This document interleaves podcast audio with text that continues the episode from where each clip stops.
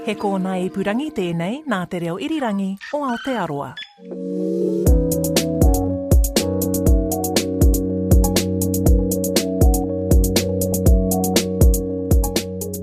Tēnā koutou katoa, and welcome to Insight. I'm Philippa Tolley, and it's great to have you with us.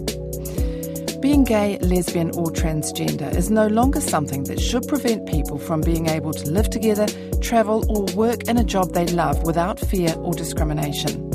But in the military, being part of the rainbow community has not always been met with acceptance and in the past has led to job losses and bullying.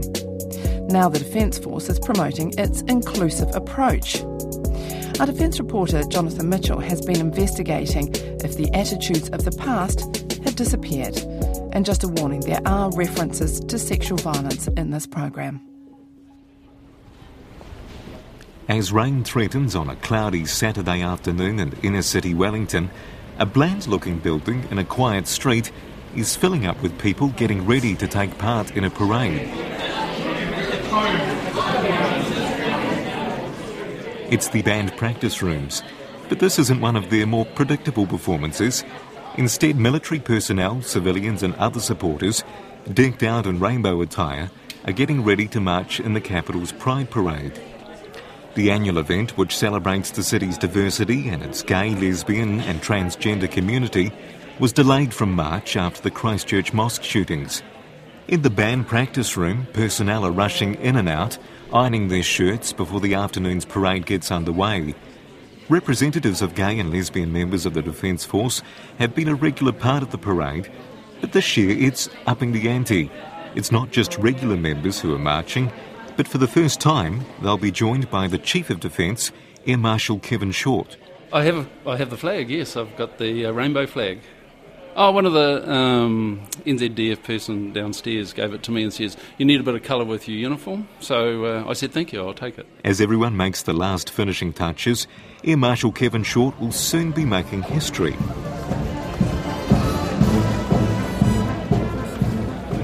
This will be the first time ever a Chief of Defence has walked in solidarity with the rainbow community. It's part of the Defence Force's commitment to make the military a safe and welcoming career option for people from the lesbian, gay, transgender, queer, and intersex or LGBTQI community. This moment has been a long time in the making. It's 25 years since the ban was lifted on homosexuals being able to serve openly in the military. Then, and in the decades before, life for anyone who wasn't a straight man or woman was difficult, and in some cases, it was hellish.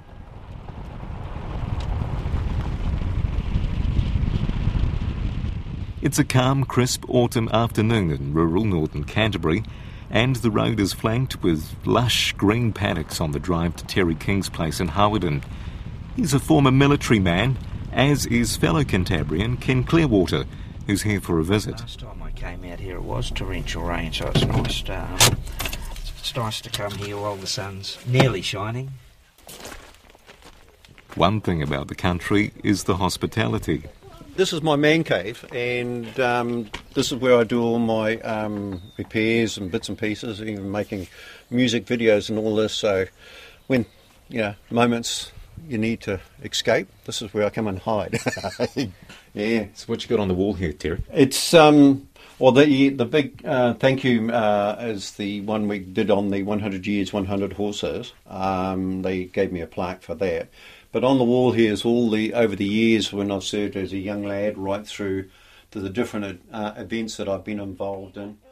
Both men get chatting as Terry King's partner Nikki offers hot drinks and freshly made scones with homemade jam. But this isn't a social trip.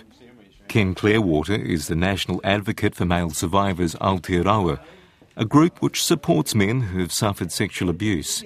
He's in contact with Terry King because of how he was treated while he was in the army. Terry King is still proud of his military past and devotes a great deal of time to preserving memorabilia and keeping memories of the sacrifices of the past alive. Down from the hills they came.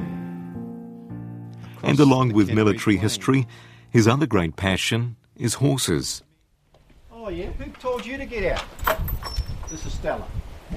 Hello, Stella. Where do you think you're going? ah, the gate shut. Bit of stage um, fright. Murphy, get back in there. Go on. But his time at Burnham Military Camp south of Christchurch was a million miles away from his happy place among his horses.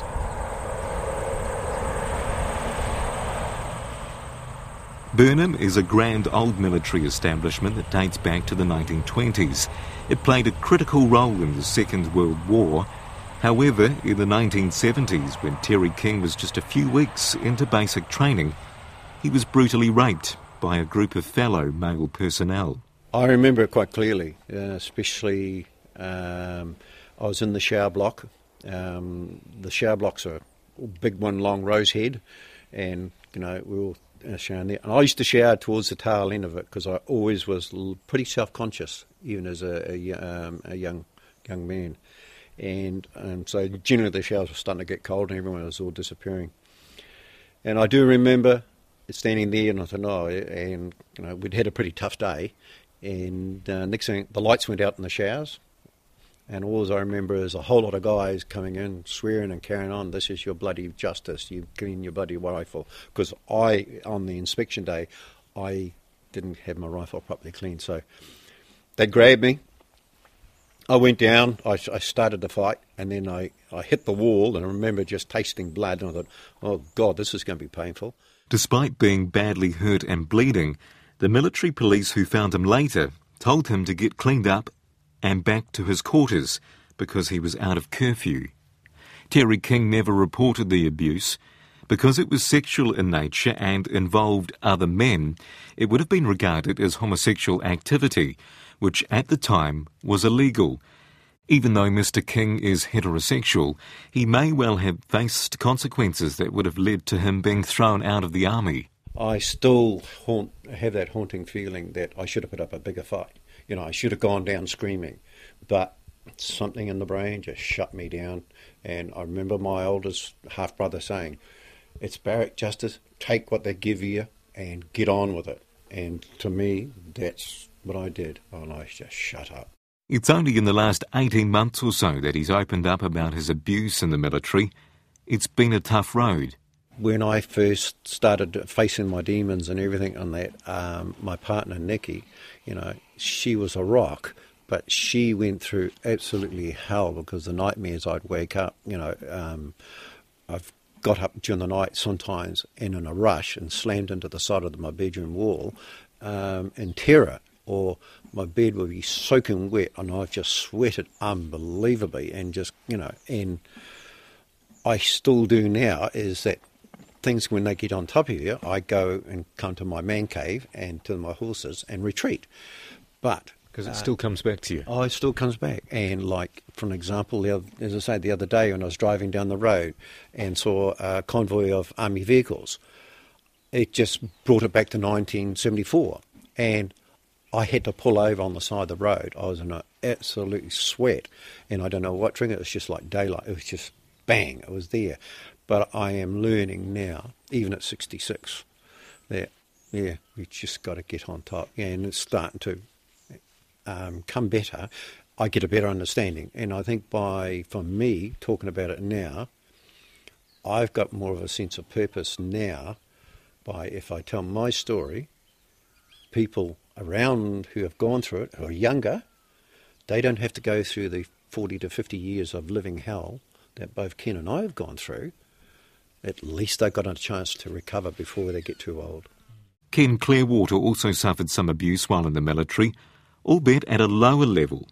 It happened in the 1970s, a few weeks before he was getting married, an act he likens to prep school behaviour. They called things like that hazing because, um, you know, because like mine, I wasn't raped. I was just sexually violated as such, and um, and that was an accepted part of it. They knew what they were doing. They had the jam and all that ready to when they got me, and, and smeared it all over my genitals and things like that. So they, they knew what exactly what they were doing, and whether how they how long they'd had it planned for, I don't know. How would you describe that 70s in the military? Well, um, the, the, PTSD and, and we the, some of the um, corporals and sergeants that we had when I was there had come back from Vietnam, so I would imagine some of those would have been carrying a lot of stuff with them when they came back, and they were there to teach and train us to be soldiers. Um, I found some of them were pretty okay, but there was a couple that I was pretty scared of at the time. There was no one you could talk to. No, you didn't talk about it in those days because you was the fear of going to jail because it was a criminal act. So for me, I just hung in there and said nothing. Even when I came out after my three months basic training, I remember I went on a drinking binge for three months and I have no memory of that. I've got my friends at the time told me that, you know, I crashed my car into the river, went over a 50 foot bank. How the hell I didn't kill myself? I think I was so totally drunk, I just absorbed it all. Despite the horrific nature of the abuse they suffered, both men are staunch in the belief that the military is okay to be in, despite what they call a few bad eggs. However, they believe the Defence Force needs to be more accountable for what happened in the past, while it works on ensuring a safer, more inclusive future. The strain of keeping the then illegal acts secret has caused anxiety on top of the abuse. And for those that served in the past, the idea of an inclusive military is almost more than they can imagine. Oh yeah, today is um, is quite alien. I, I couldn't imagine, you know, there being openly gay people in the seventies and eighties. The the way it is now, the way the whole armed services are, are structured and operate now is is pretty foreign. It's a very different type of environment. Michelle Lewin knew she wanted to be a woman at five years old. Born in Manawatu in 1960 as Murray, she decided to follow in her mum, dad, and brother's footsteps into the Air Force in the late 70s. And I thought, well, this would be a good combination. Maybe it was what I needed some positive male role models, and, um, you know, that, that could be the an arena that I could really sort of develop the male side of me, and um, and and it did develop a lot of things, but it also reinforced the fact that the what I'd felt from early childhood with um, with my gender identity, um, it kind of just reinforced that for me. She knew policy was policy and kept her true self under wraps from the outside world. At the end of the day, being transgender, gay, or lesbian was not the done thing, it was described as an unnatural offence. Most of them would have been sort of hiding it. But yeah, there were rumours go round, and, and there were a lot of comments about um, about gay men and stuff from from other people in the services, which I don't think would be out there so much now. Probably still a little bit, but um, what would they say? Would it be slang words? Yeah, it, it would just be, oh, you know, you're you're, you know, if you if you were doing something or you weren't manning up, there'd be a lot of comments. Oh, what are you, gay or something? You know, sort of that general slang slang phrases and and uh, I think a lot of people that use that type of language actually that's how they feel. That's what they believe. Um, is that you know a, a, gay man in the in the armed forces um, wouldn't be as good as somebody that was straight. While it was an offence to be gay, the idea of transitioning to another gender was probably beyond many people's understanding at the time.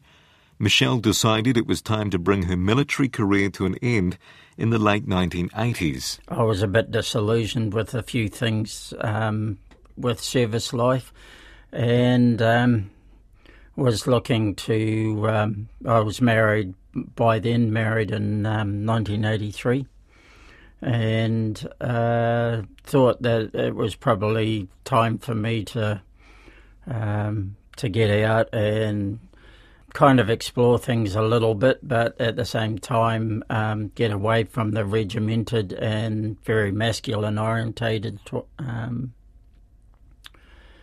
uh, attitudes and stuff that were around at that time. It was very much um, like a lot of society was then. Michelle Lewin began her transition about a decade later. She's still proud of her time in the military and in recent years has attended reunions. But she does have reservations about how much can be done to remove discrimination, saying it will never be fully resolved and there's work to do to help transgender people across society, including in the military. Hi, Darren, how are you? Hi, Jonathan, I'm good. Thanks for having me today. But even those fighting for change in the 80s ended up with personal struggles of their own. When I joined the military, I was 17, come from a small town. The only way out was you joined the military, you joined the freezing works, you joined the paper mills. That was where you went in your life. I got into the military, I got out of the area I was in. Um, For Darren Graham, keeping his sexuality to himself was something he just had to do. Sitting in the lounge in his Rolleston home, he talks about his time in the Air Force. His eyes light up, and he reverts back to his younger self when talking about planes. And I could have back then named every aircraft and how old it was and you know how many they had and all that sort of stuff. So it was it was I had good general knowledge of the military at that stage. As a fresh faced 17 year old, Darren Graham joined an Air Force recruit course, and he understood that being gay was something he was just going to have to hide. I knew the requirements of the military and that being gay wasn't something that they really wanted or were allowed. And mm. so, right from the start, that was something that I just put aside basically. How tough was that? How did you do that? Um, I think it was just about not talking about it, not saying anything, just fitting in. Um, right at the recruit course stage, you were with people who became your mates. Um, you just did what they did. There wasn't a lot of time to yourself, so a lot of the time you spent in training. You didn't get a lot of time off. When you did get time off at the weekends, I was lucky enough to have some family in the area that I could go and visit. Being able to get out and do things, and yeah. You spoke to me in our earlier chat about living two lives, one on base, one outside of base. It was effectively that. Um, that wasn't so easy in a place like Blenheim, but moving to Christchurch, it was a lot easier. Um, I was able to get out and about, I guess you could say. I didn't have transport, so I relied a lot on a push bike. Being in Christchurch, it was good, it was nice and flat. And yeah, getting into the city and being able to go somewhere where you could be in contact with other people like yourself, gay people, mm. go to nightclubs, and then go back to base and be a totally different person. At the height of debate of the homosexual law reform, he and other gay and lesbian mates went along to a public meeting against reform at Aranui High School in 1985. They were booted out for asking why people were opposed. Yeah, we all walked out, but we also got trespassed. We got removed. The police were there. We got removed, and we got trespassed from the school as a group. Was there violence, or was there pushing and shoving? No violence, no pushing and shoving. We went peacefully. So that was one of the key things that we were about. There was never any violence. But what Mr. Graham didn't see coming was being forced out of the military for being gay. He had been asked to sign a petition against law reform. He quickly signed and then felt immense anxiety. I was conflicted about it over a few days and went and talked to someone who I thought was in confidence, base padre, and it turns out it wasn't in confidence. It was something that resulted in, within 24 hours, me being discharged from the military. He hadn't told his parents about being gay. The military got there first. I phoned my parents a few days later to say I was back in Christchurch, and my parents, um, I think my father answered the phone and basically said, We've received a letter from the military saying you're practicing homosexual. And I just said yes. Um, and he just passed the phone to mum. That was it. And that was the way my father reacted. I can understand that for the generation.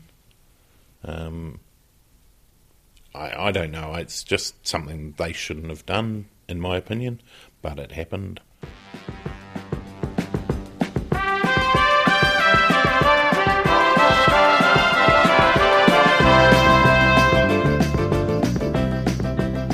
A gay former airman who says he was kicked out of the Air Force because of his sexual orientation is welcoming the military's decision now to change its policy. The Ministry of Defence has decided it will not seek an exemption to the Human Rights Bill, allowing it to discriminate against homosexuals. However, And about seven years later, Darren Graham was giving his support to the military's decision to lift the ban on homosexuals in the Army, Navy, and Air Force. But how quickly would things change? Would it now be easy for personnel who could now publicly identify themselves with the rainbow community? At the time of the Human Rights Act, this Dutch official gave his opinion to Morning Report's Kim Hill. I think that it will take at last uh, 15 or 20 years before a real integration has uh, taken place. And that prediction about the time needed to change perceptions and behaviour appears to have played out. You're listening to Insight on RNZ National with me, Jonathan Mitchell, assessing the Defence Force's attitude to LGBTQI personnel. By the early 2000s, a decade or so on from the ban being lifted, how much had changed, or was discrimination and bullying still rife in the Defence Force? My name is uh, Ricky Divine White, and I um, am a self employed personal trainer um, here at the local community gym. Uh, and I am married and own my own home, house and uh, enjoy life here. Beaming in from Blenheim is Ricky Divine White. Acting school and life in Palmerston North wasn't for him, so in 2003 he joined the Navy, a career that would span the best part of a decade and one he truly loved. However, in those early years he kept his sexuality a secret until he accidentally came out. We were out um, overseas and we were in a bar with, with all the guys and I um, kissed a guy in a bar in the bar, and the rest of the sailors saw me doing that. And then the following day, I was asked, you know, am I gay?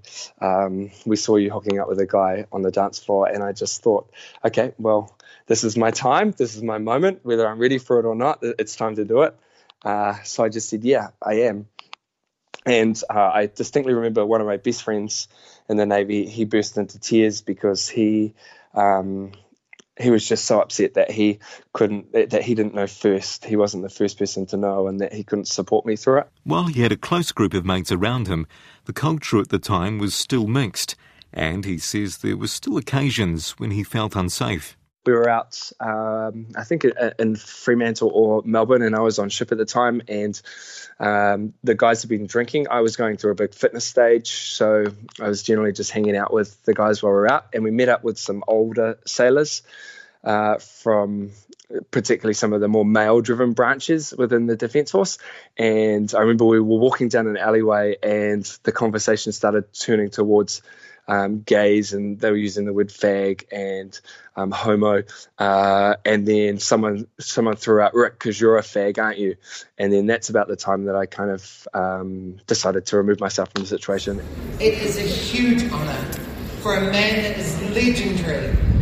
And I believe he is creating history, ladies and gentlemen. Stu Pearce.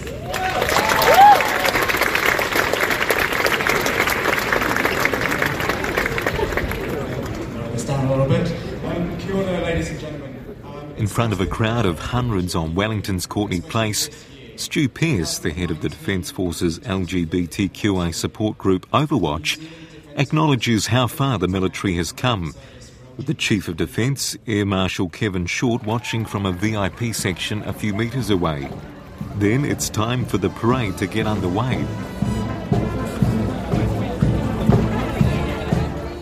Leading the contingent is the Air Force Band, followed closely by Air Marshal Short and many other defence personnel who identify as LGBTQI, as well as a light armoured vehicle with coloured rainbow flags. History being made on the streets of Wellington. So, has the culture changed completely from some of those dark times of the past? While current Rainbow community personnel have the backing of Overwatch, Former serving personnel such as Terry King in Hawarden are just left with the nightmares and past trauma. Air Marshal Kevin Short acknowledged times were tough and how some personnel were treated in the past was wrong, but he was making a concerted effort to improve the culture. Now, with the systems we have, they have all the support and mechanisms to actually allow them to uh, work with um, pride and um, with, I think, really good career offerings within the Defence Force. So you can say hand on heart that uh, what you're doing today isn't just window dressing, you've made some real change and development over the last 25 years. We certainly have, and we have uh, continuing policies. Op respect, uh, we have uh, policies and procedures um, and practices that uh, mean it's easier to uh, work in the organisation. We want it to be safe. We want people to enjoy what they're doing and we want them to have long careers. And the policies and procedures behind that are really important. He pointed out Operation Respect, a program aimed at reducing sexual violence, as one way the military is trying to improve things. That program launched after a scathing assessment of the Air Force in 2015, which labelled the service sexist and toxic. Figures on Operation Respect released to RNZ show more personnel, especially women, are coming forward to complain about sexual violence incidents. Hi, I'm Flying Officer Hemi Fryers, uh, working at RNZAF Base Auckland. With just over 11 years in the Air Force, Hemi Fryers is gay and proud. He says he's never thought his sexuality was a problem, nor has it been in his experience. He's performed his job just like everyone else. However, he does say there is room for improvement. The NZDF is a, a slice of society at large, and so with every uh, recruit course intake that we take of 100 new people into the organisation several times a year, uh, we inherit society's um, you know, uh, demographics and baggage. And uh, the important thing that we can do as an organisation, I think, is make sure that right from day one it's really visible to people joining the organisation uh, what our expectations are in terms of tone and behaviour, uh, and make sure that people know that those prejudices come internally, that, that pressure you put upon yourself is not well founded. And so you can have a really rewarding career in the military, um, and you don't need to then uh, make that tougher on yourself by worrying about it. Stu Pearce, the head of the support group Overwatch, says there's a genuine desire to make a cultural change. I think it would be naive of us to claim that we've we've you know this is mission accomplished and we've we've ticked all the boxes and we can go away and, and celebrate success. There's there's always opportunities to be better. There's always ways in which we can improve, and I think you know the the the reality is is is that I think you know people will still as we're seeing in mainstream society, you know, there are challenges of facing, you know, affecting the uh, the LGBT community out in day to day New Zealand. And um, what we want to make sure within the Defence Force is that you know the, the the culture of the Defence Force is not one of those challenges that people have to face. And that's something gay, lesbian, transgender, and others hope will be the case. That program was written and produced by Jonathan Mitchell. If you'd like to podcast some long form journalism, you can head to our page at rnz.co.nz slash insight, Apple Podcasts, Spotify, or wherever you get your podcasts. I'm Philippa Tolley, and that's all from Insight for today, and do join us again next time.